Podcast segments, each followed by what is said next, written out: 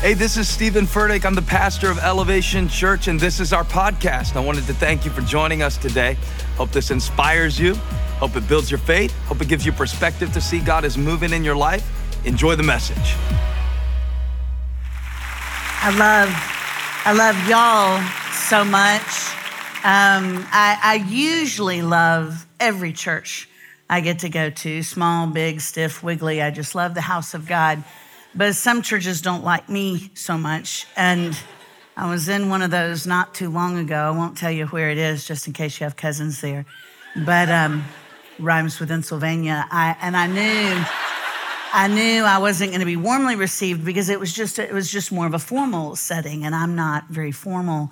And so when the women picked me up from the airport, it was just it was crickets all the way to the conference. And then we get to the conference, and they had what they called the fellowship time, which means you usually eat carbs and, and cold coffee and make small talk in the fellowship hall before you go into the main part of the sanctuary. And I stood around, I thought they need to rechristen this the stiff and hateful hall because nobody's talking. Like nobody's chatting. And and so i just kept kind of moving from group to group trying to find somebody who, who would talk and finally, somebody introduced me to the worship leader for that particular conference, and she wasn't from that area.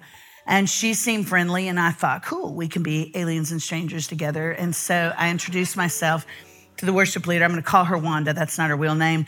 But I said, Wanda, I'm so glad you're here. You know, I don't know anybody here. And she was like, I don't either. And, and so, in an effort to connect further, I started to tease. I don't know if y'all do that when you first meet people. You kind of start teasing with them, chunks, you know. And, and I said, Well, Wanda, you might want to watch me when you start playing a real up tempo song because I might just break out into a worship dance. Now, I was teasing. I know we've got a couple of dancers here, and it's a, it's a biblical thing. It's a totally biblical thing. There's precedence in scripture. David even says we should. But I grew up half Baptist. My mom was Baptist to the bone.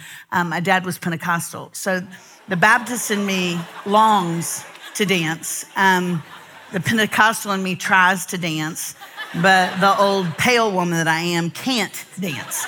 And so it's just it's just a real juxtaposition for me. So I was just teasing with Wanda, and I said, "You may want to watch me because I'll break out into worship dance." And then you know when you're teasing with somebody you don't know, and you can tell by the way they're listening to you, they think you're being serious. They don't realize you're you're kidding yet. And I thought, gosh, I need to tell her I was just playing because I don't want her to think I was being disrespectful because there is liturgical, liturgical dance in scripture. And so I thought, when we have a second, I'll qualify that so she knows I'm not playing. Um, well, then they separated us. Then the conference started. It was real, very, very serious.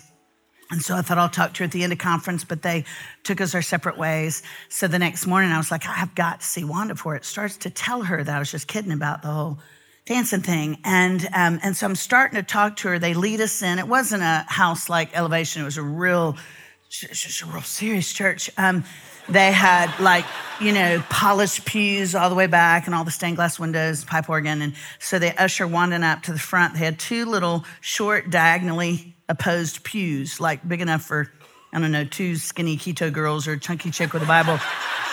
So I was on one little diagonal pew and, and one was on the other pew. And so I lean over to tell her, remember last night when I said about, well, why does I'm starting to explain it to her?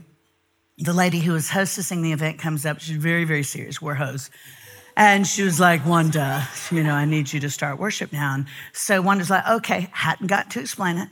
Wanda stands up. She's real perky worship leader, didn't fit the whole setting, but she stands up and she goes exactly like this, Holly, to me. She goes, and then she comes up.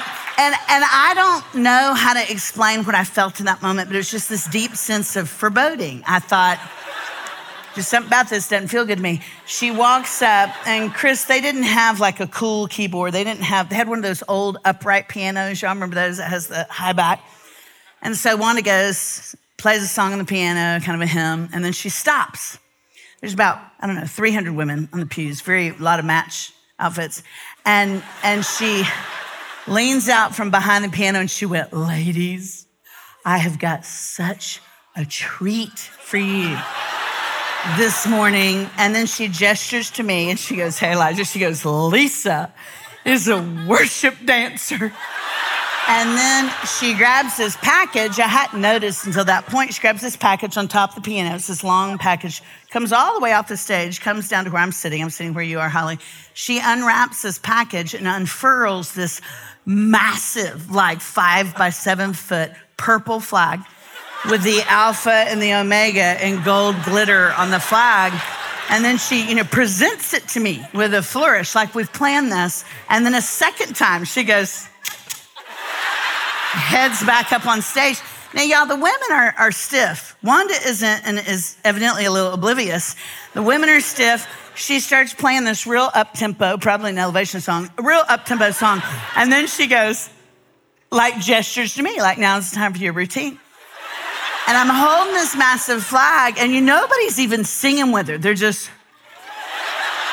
And I'm holding this flag, and I thought, this is like a Saturday Night Live skit. Like, I don't. I don't know where to go from here. And then I have just a smidge of prodigal in me.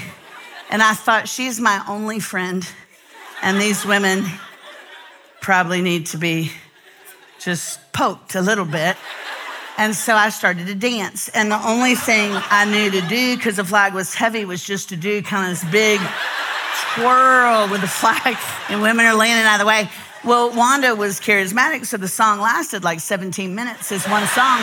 And so I thought, I can't hold it anymore. Like my what hanging down part is starting to cramp. I was like, I don't know what to do.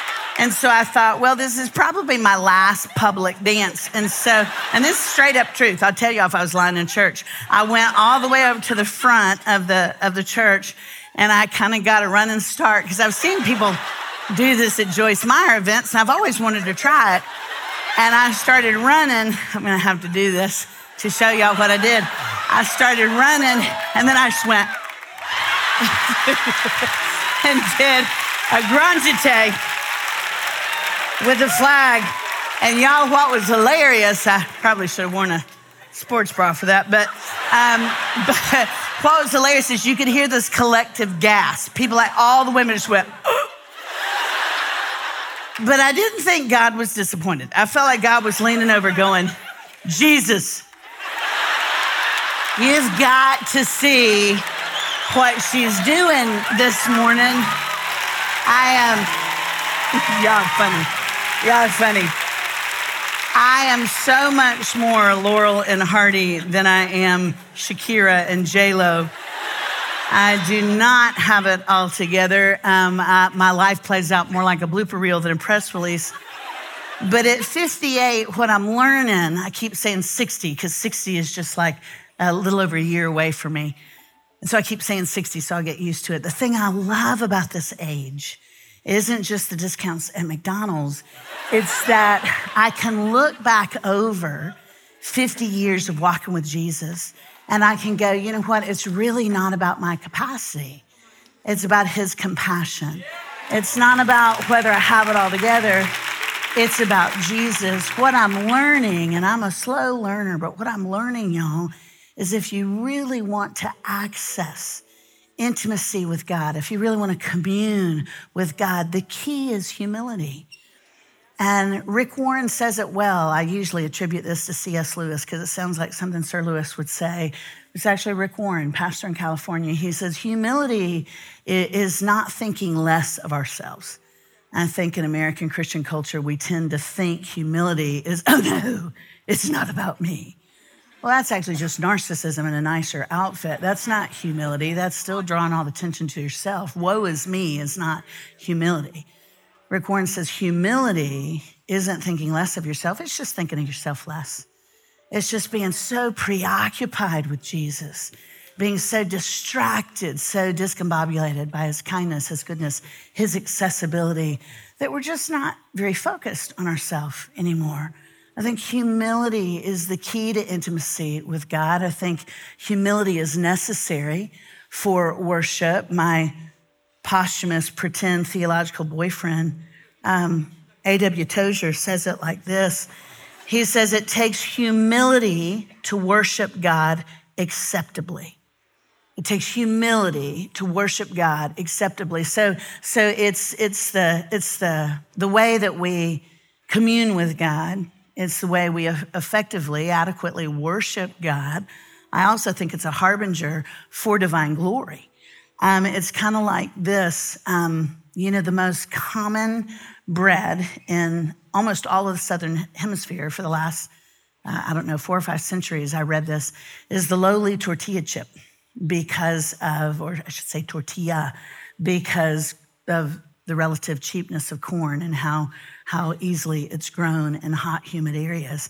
And so they've got tortillas everywhere. Tortillas are no big deal. They're just, they're just common. But, but if you cut a tortilla into triangles and you deep fry it, and if you're a Christian, you deep fry it in lard, and then you, you dip that triangle into a vat of queso, then, well, that, that becomes the conduit for a life changing culinary experience. Y'all, that's humility. Humility actually leads us to glory, the kind of divine glory that we read about in the Old Testament, but we so rarely experience in our culture. And I think it's because we've gotten a little too proud, but we wrap verses around our pride and call it humble. Um, so we're going to talk this morning just for a minute about uh, true humility. If you'll turn to 1 Samuel, I'm going to show you the, the proof of why I think humility is to glory what chips and queso are to life change.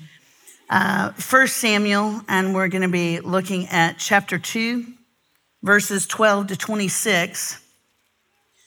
Now, the sons of Eli were worthless men they did not know the Lord. The custom of the priest with the people was that when any man offered sacrifice, the priest's servant would come while the meat was boiling with a three pronged fork in his hand, and he would thrust it into the pan or kettle or cauldron or pot. All that the fork brought up, the priest would take for himself. This is what they did at Shiloh to all the Israelites who came there. Moreover, before the fat was burned, the priest's servant would come and say to the man who was sacrificing, Give meat for the priest to roast, for he will not accept boiled meat from you, but only raw. And if the man said to him, Let them burn the fat first, and then take as much as you wish, he would say, No, you must give it now, and if not, I will take it by force. Thus, the sin of the young men was very great in the sight of the Lord, for the men treated the offering of the Lord with contempt. Samuel was ministering before the Lord, a boy clothed with a linen ephod, and his mother used to make for him a little robe and take it to him each year when she went up with her husband to offer the yearly sacrifice. Then Eli would bless Elkanah, Samuel's daddy, and his wife and say, May the Lord give you children by this woman for the petition she asked of the Lord, so they would return home. Indeed, the Lord visited Hannah, and she conceived and bore three sons and two daughters. And the young man, Samuel, grew in the presence of the Lord. You probably remember Samuel's story. It's it's one of the favorite stories I saw flannel graphed when I was growing up, Baptist And Samuel was born to a woman who struggled with infertility named Hannah. And the reason I love Hannah is not only that she was patient, which is something I've been praying for for five decades, uh, y'all remember she had a sister wife. That was back when polygamy was the norm. And she had to put up with this sister wife named Peninnah, who had all these kids. She was fertile myrtle. And then Hannah struggled with infertility, didn't have any kids. And Peninnah was a big braggart. And when they drove to Costco, she just made Hannah's life miserable. And so Hannah went to church. I'm taking the tiniest bit of liberty with Hebrew, but this is what it would play out like now they they they go to church and hannah goes to the altar and is grieving with such drama that the priest eli who's mentioned here thinks she's had one too many mimosas before small group. And so the priest chastises her and she says no sir i haven't been drinking. I'm just travailing before the lord because my heart has been broken for so long and it has just devastated me that i've never been able to carry children. And i know what that feels like because I didn't become a mom until the age of 50 through the miracle of adoption. So I know what it feels like to travail, especially on Mother's Day or Christmas when you wish there was more than yours and your dog's stocking hanging on the fireplace. Nothing wrong with dogs, but um, but that's all I had until the age of 50. So, so I identify with Hannah, and then she gets pregnant because our Lord is so kind. And she names her son Samuel, which means the Lord hears. And after he's weaned, she takes him to the temple and dedicates him and says, This is going to be like his boarding school. And she says to the priest Eli, I want you to raise him up in the ways of God. I want, I want my boy to love God. I want my boy to, to give his life for kingdom purposes. Well, Eli already had two sons, so he effectively adopts Samuel, but he's got two older sons, Hophni and Phinehas, and these boys are players. These boys were raised in the house of God. They were fluent in the ways of God, but they flouted the will of God because they were more interested in satisfying their own appetites than they were in honoring God or serving God or submitting to God's will. And so, even though they were more than familiar with Torah, or people who are trying to be fancy and impress you at dinner parties will say Torah, but that's just the Hebrew version of the first five books of the Old Testament, they were familiar with that. And in the Hebrew scriptures, God very specifically said, Here's, here's the, the template I want you to apply to sacrifices. And he said, when people bring meat to church, to temples, what they called it back then, when they bring meat to church as an offering, I want y'all to use a three pronged fork. I've studied this, I can't prove it. I'm almost sure that's where we get the vernacular potluck supper because people would put meat in a pot and then the priest had to poke a three pronged fork into the, into the pot. And whatever they brought up was their protein for the day. And so Hophni and Phinehas, the sons of Eli, the priest, whose lineage goes back to Aaron, the first priest of Israel. So they had very, very uh, impeccable uh, blue blood when it comes to being priests. I mean, if these guys were living today, Mother Teresa and Billy Graham and Spurgeon and maybe Steven Furtick, although he's not dead, would be on their 23andMe tree. I mean, they just incredible legacy with regards to people who love God and their backstory, but they they just ignored all that because they decided we don't want potluck. We want to know what we're getting. So they set up a system in the parking lot of the temple and they began accosting worshipers. So before they could even get to make their sacrifice, they'd be like, What you got in that Yeti? Let me see. Give me those fillets. Give me that, give me that Kobe. And they, they set up a system where they took the meat before it was sacrificed. They took the choicest cuts. They had Traeger set up in the parking lot. And, and that's why God says they're worthless men. And he says, Eli, you, you are not teaching your sons what it is to bow their knees before me. He said, Samuel is basically an orphan and Samuel, Samuel patting himself on the back and dislocating his shoulder. Samuel is not impressed with himself. Samuel's impressed with me. So God says, Samuel's growing up while your boys are growing out. The word in Hebrew for, for weight is kavod. It's the same word for honor and for chubby.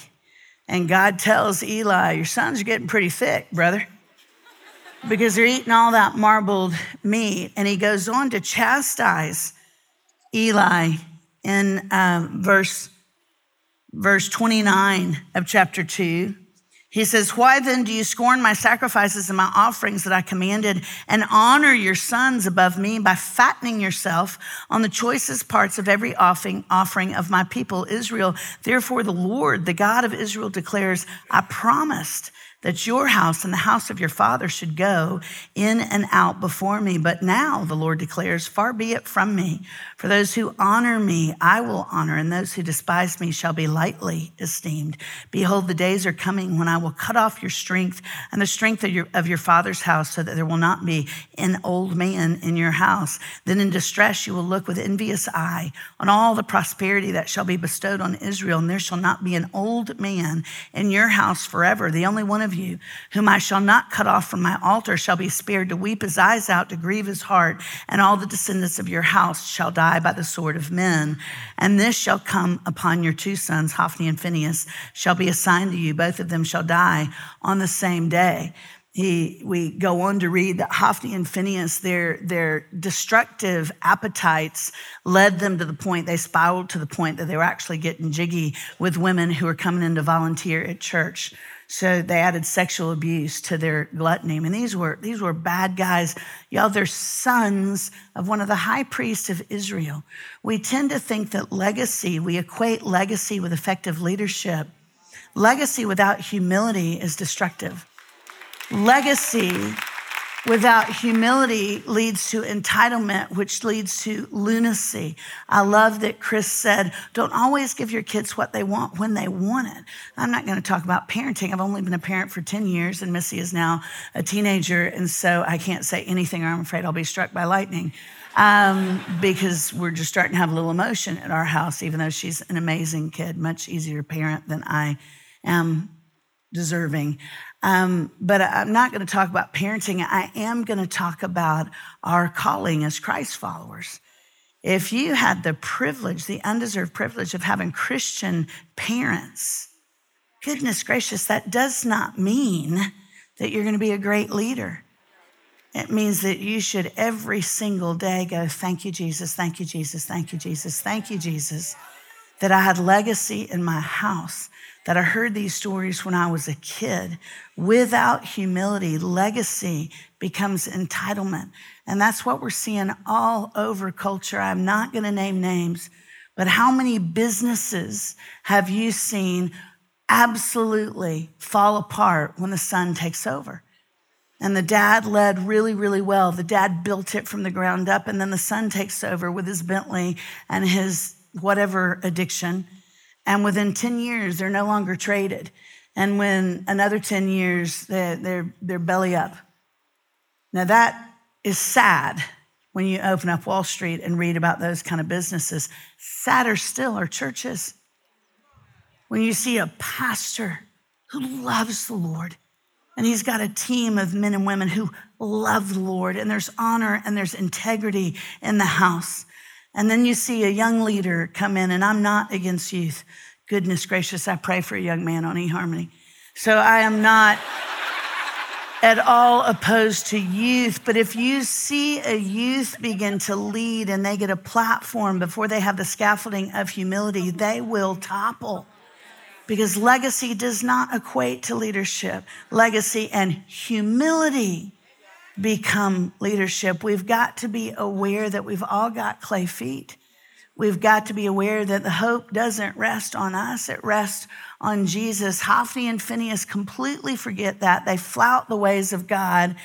And the Paul Harvey part of their story, the second half, is heartbreakingly sad. Flip over a page to chapter four. A man of Benjamin ran from the battle line. This is 1 Samuel 4, verse 12 with his clothes torn, with dirt on his head. When he arrived, Eli was sitting on a seat by the road, watching, for his heart trembled for the ark of God. Do y'all remember what the ark of God was? Y'all can talk back. I'm not your pastor. Do y'all remember what it was? Remember Harrison Ford chased it? Ark in Hebrew just means box fancy word, but it just means a box. And the Ark of God, or sometimes you call it the Ark of the Covenant for the Israelites. The Israelites were God's chosen people. That just means God set his favor on this motley crew of people group. Um, and he said, I'm going to set my favor on y'all. And for the rest of, of time, people are going to look at you as a symbol of the kind of intimacy that people can have with me. So I'm going to set you apart. I'm going to, I'm going to call you a theocracy, fancy word that just means he set his favor on them first. And then forevermore, people will go, Oh, God actually wants a relationship with us. Previous to the theocracy of Israel, people thought God was the sun. That was the Roman Egyptian idea. They, they thought God was the sun. You can't commune with the sun. Don't wear sunscreen, the sun will fry you. And so the Hebrew God who began Judeo Christianity said, I want actually real relationship with you. So, Israel, I'm going to set you apart. I'm going to commune with you. I'm going to actually talk with you. There's going to be boundaries for you to live a blessed, blessed life. They're not rules. I hate it when people call the Ten Commandments rules. They're like the, the bumper reels at the bowling alley that keep your ball from going in the gutter. They're, they're, they're felt bumpers. I'm going to give you these parameters because I love you, because you're my people. I'm going to institute something called Sabbath. That's not so you can't wear, you know, shorts on Sunday. That's not so you can't have belly rings that you show, preferably not in church, unless you're really lean. Um, that, that's not a punitive decree. Sabbath was given to a group of people, all they knew was slavery. They've just come out of slavery. That's all they know. And God says, You're not going to understand this now, but I'm giving you something called Shabbat. And that means one day a week. I don't want you to work. I want you to gather around the table and I want you to eat carbs. Because keto is from the devil. And, and I want you to look in each other's eyes and I want you to enjoy each other and I want you to have fellowship and I want you to remember how much I love you. Sabbath, Shabbat is about relationship. I'm a relational God. He's always been a relational God. And so he's told them from the very beginning, I love you, I'm for you, I love you, I'm for you. Hophni and Phinehas just said, nah, we want to do it our own way. Y'all, they knew those parameters. They knew who God was. They had heard their daddy praying, and they just didn't care. They wanted to fill their own bellies. How often have you stopped in a moment, or I better said, as the Holy Spirit stopped you, and you went, What do I want to do? The Holy Spirit said, Actually, your will isn't quite as important as God's. And you went, It is today and you're oppositionally defiant, even though you know God. Y'all, I am a grace girl through and through. I love the unmerited favor of God. That's the only reason I'm here. I am a grace piglet. I love the unmerited favor of God, but I'm also a word woman. And if you study scripture, God doesn't play. God does not allow willful sin to continue indefinitely. There is a point where God brings a consequence, not because he's mean, but because he's merciful. And he doesn't want us to get so far removed from him that we can't find our way back. Hophni and Phinehas, goodness gracious, of all people who knew God's will, they were the ones who shouldn't have wandered. Their father was in the ministry. This man of Benjamin, he came back to, to Eli, and Eli was scared because he didn't know what had happened to the ark of the Lord, the box that carried the relics that proved that God loved the Israelites. Y'all remember what those relics were in the big box? A jar of barbecue potato chips, we would call it manna. And then the staff that had budded miraculously, pieces of the Ten Commandments. Those were relics that proved. So they were like, hey, we weren't smoking something medicinal. This really happened. He really gave these words to Moses on top of Mount Sinai. He was really with us in the wilderness. That Ark of the Covenant was precious to them. I trade Bibles usually every 10 years. Um, but my dad wrote in this one, and my dad passed away in 2012. This is precious to me. It's precious to me. I, I, don't care if I lose my purse. I care if I lose my Bible. I care if I leave my Bible in, in an airport or a hotel. Um, the, the Ark of the Covenant, that was, that was the crown jewel of Israel. And so Eli is afraid because the Philistines, who were the arch enemy of, of Israel, they always wanted to steal the, the Ark of the Covenant. And when the man came into the city and told the news, all the city cried out. When Eli heard the sound of the outcry, he said, What is this uproar? Then the man hurried and came and told Eli. Now, Eli was 98 years old, and his eyes were set so that he could not see. In other words, he was blind, but he can hear everything. And the man said to Eli, I am he who has come from the battle. I fled from the battle today. And he said, How did it go, my son? He who brought the news answered and said, Israel has fled before the Philistines, and there has also been a great defeat among the people. Your two sons also, Hophni and Phinehas, are dead, and the ark of God has been captured.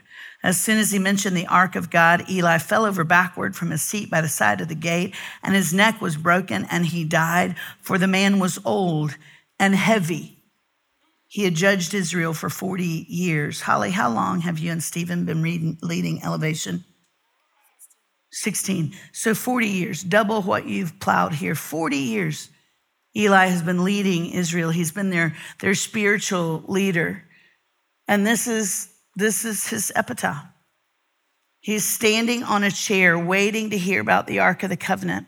And because he's a chunk, because he's been eating all that meat he's not supposed to, to eat, he's heavy. And he's so flustered when the messenger comes back and says, I'm so sorry, the ark has been stolen and your sons both died in battle. And he remembers the prophecy of God saying, Your sons are not going to live. You're not going to have any old men in your family tree. He falls off the chair and breaks his neck. That's not Jerry Springer, that's the Bible. That's called consequence. That's consequence of not going, Yes, sir. Not my will, but yours, which even Jesus said in the Garden of Gethsemane. I don't know why we think we can shirk that anymore in our Jesus is my bumper sticker society. I know humility isn't trending because we're so preoccupied with my brand and my choice and my preference. Y'all, it never stopped trending in scripture. God tells them over and over again, You're my people. I love you. You're my people. I love you. You're my people. I love you. I made a way for you to be reconciled with me. Now I'm God. You're not. I'm God and, and you're not. Humility, humility is, it is key to intimacy with Jesus. Uh, Phinehas, one of the fat dead boy's wives, she's pregnant. And when she hears her husband has been killed in battle and she sees her father in law topple over and die, she spontaneously gives birth.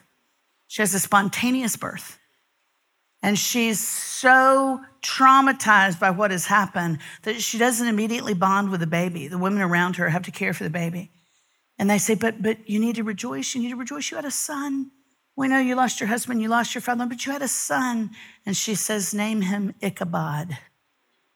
Ichabod means where has the glory gone?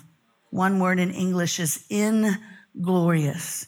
The name kavod in Hebrew means glory, glory.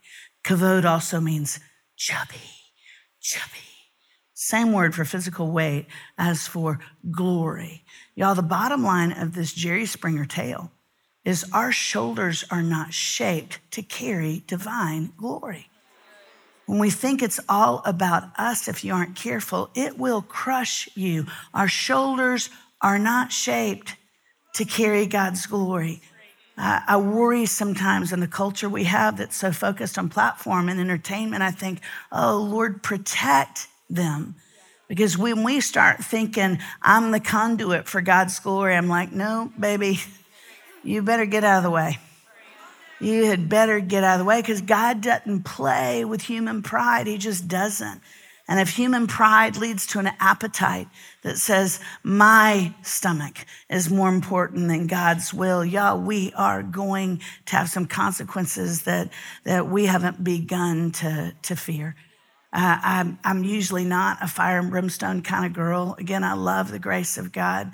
But at the age I am, sometimes I look at culture and I go, we have forgotten. We have forgotten the glory of God and we're taking too much of it for ourselves. I watched a documentary recently, and it was about Dennis Rader, uh, the BTK serial killer. And he had a, a, killing spree over about 20 years. They know definitively he killed 10 people, one of them a nine year old little boy. Um, but the whole time he was doing these heinous things in the dark, he was a leader in his church. And they asked him about that duplicity, and he talked about pride. He just said, I wanted people to know who I was. I wanted people to be impressed with me. I wanted to be a big man on campus. And I thought, we have no idea what our pride leads to. It leads to destruction. If I could hang my hat on one thing that I've had the privilege of witnessing in 30 plus years of vocational ministry, um, it was something that happened about 15 years ago at an event in Orlando. It was a women's conference. It wasn't in a stiff stained, stained glass window kind of church, thankfully. Uh, it was actually in a Holiday Inn. And we walked into this Holiday Inn, and it was leaders from all around the country, all women. And I had the undeserved privilege to be one of the teachers at this event. And we were all in the pre event time, gripping and grinning time. And there was one woman I wanted to meet more than anybody else in the room because she was carrying a baby. And I've had baby fever since I was probably 30 years old. Didn't think I'd ever become a mom because uh, my history romantically is a train wreck because I was just scared slammed to death of intimacy, a lot of abuse in my background. So that was kind of my, it's kind of where I, I my default setting has often been set on abusive men and the good guys like y'all. Um, y'all, God protected y'all from me. Um, I was just Hot Mess Express. Anyway, I, I, went up and I told this woman, I said, I want to meet you, but I, I need to confess my ulterior motive. I'm really coming over to meet your baby. And she grinned and she said, Well, my name's Molly. And then she gestured down and she said, And this is Elijah. She said his name was Elijah. And yeah, sometimes a mama says their child's name, and even the child or a daddy, if the child is sleeping, they wake up when they hear their parent's voice. When she said, and this is Elijah, he just went, he just woke up. And my first thought was, what a pumpkin, because he had this shock of just white hair.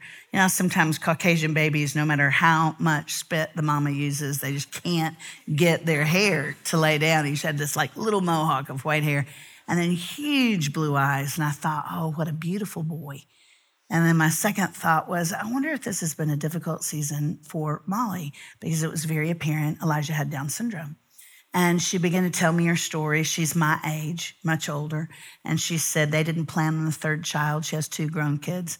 But she said, We trust God. We trust God as sovereign. We, we know that He wove our family to include Elijah. But then she said, But it, it's been a, a tough season.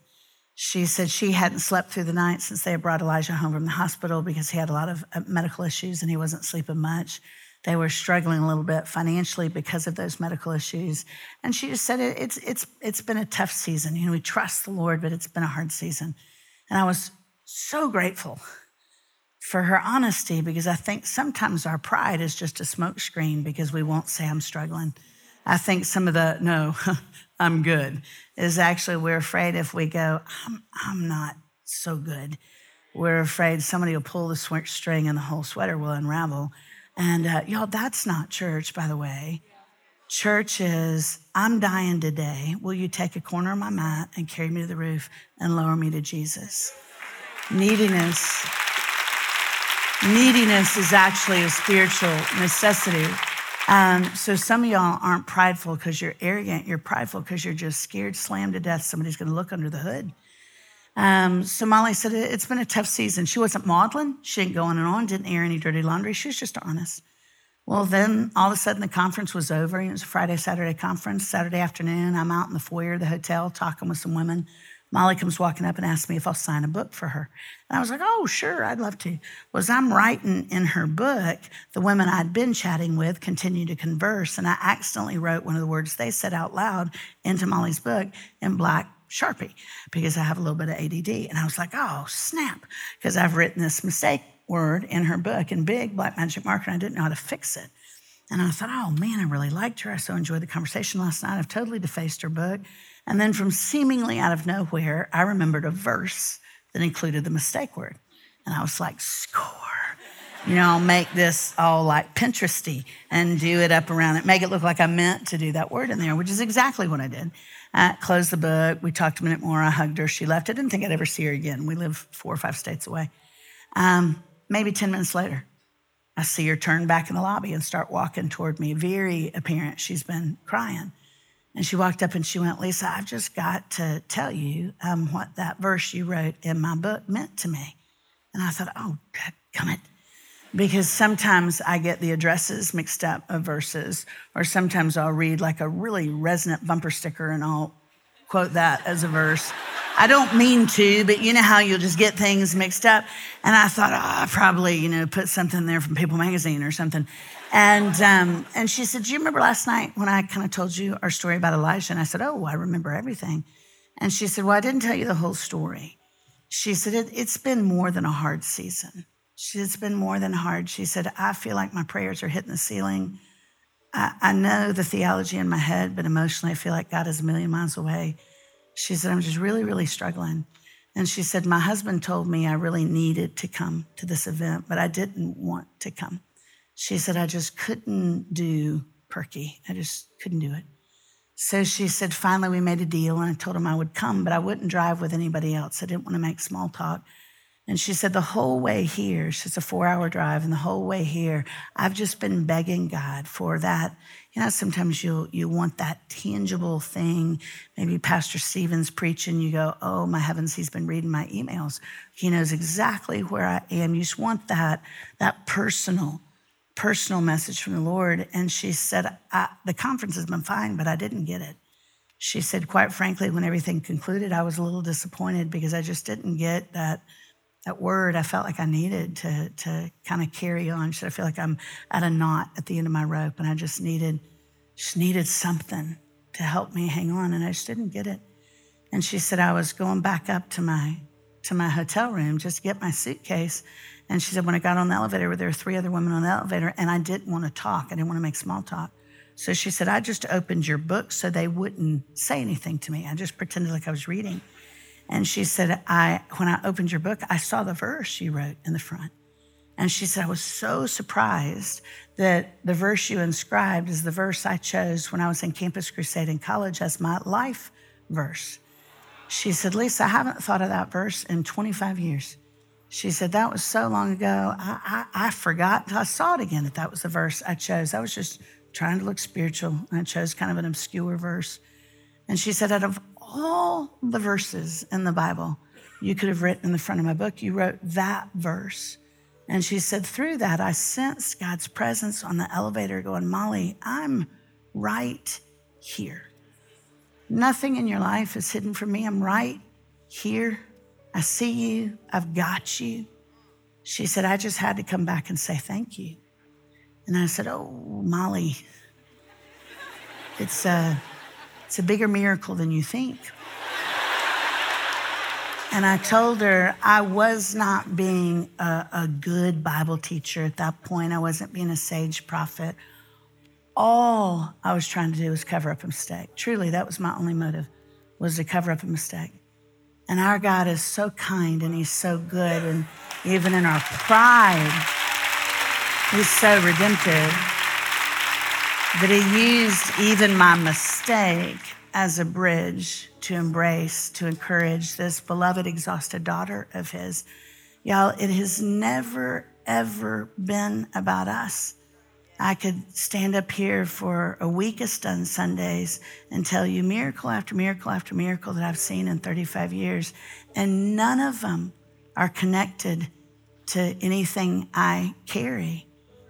It's usually my lack, and it's God's largesse. It's where his mercy seeps in the gaps. It's where his, his mercy covers. It's where his kindness compensates. It's not all about us. We are not, we, we are not containers of glory. We're colanders of grace. It leaks through us, it leaks through us. Um, can I ask you to bow your heads and close your eyes? Pastor Jonathan is going to come up and close us. I feel like an aunt in this house. I have such a deep affection for you.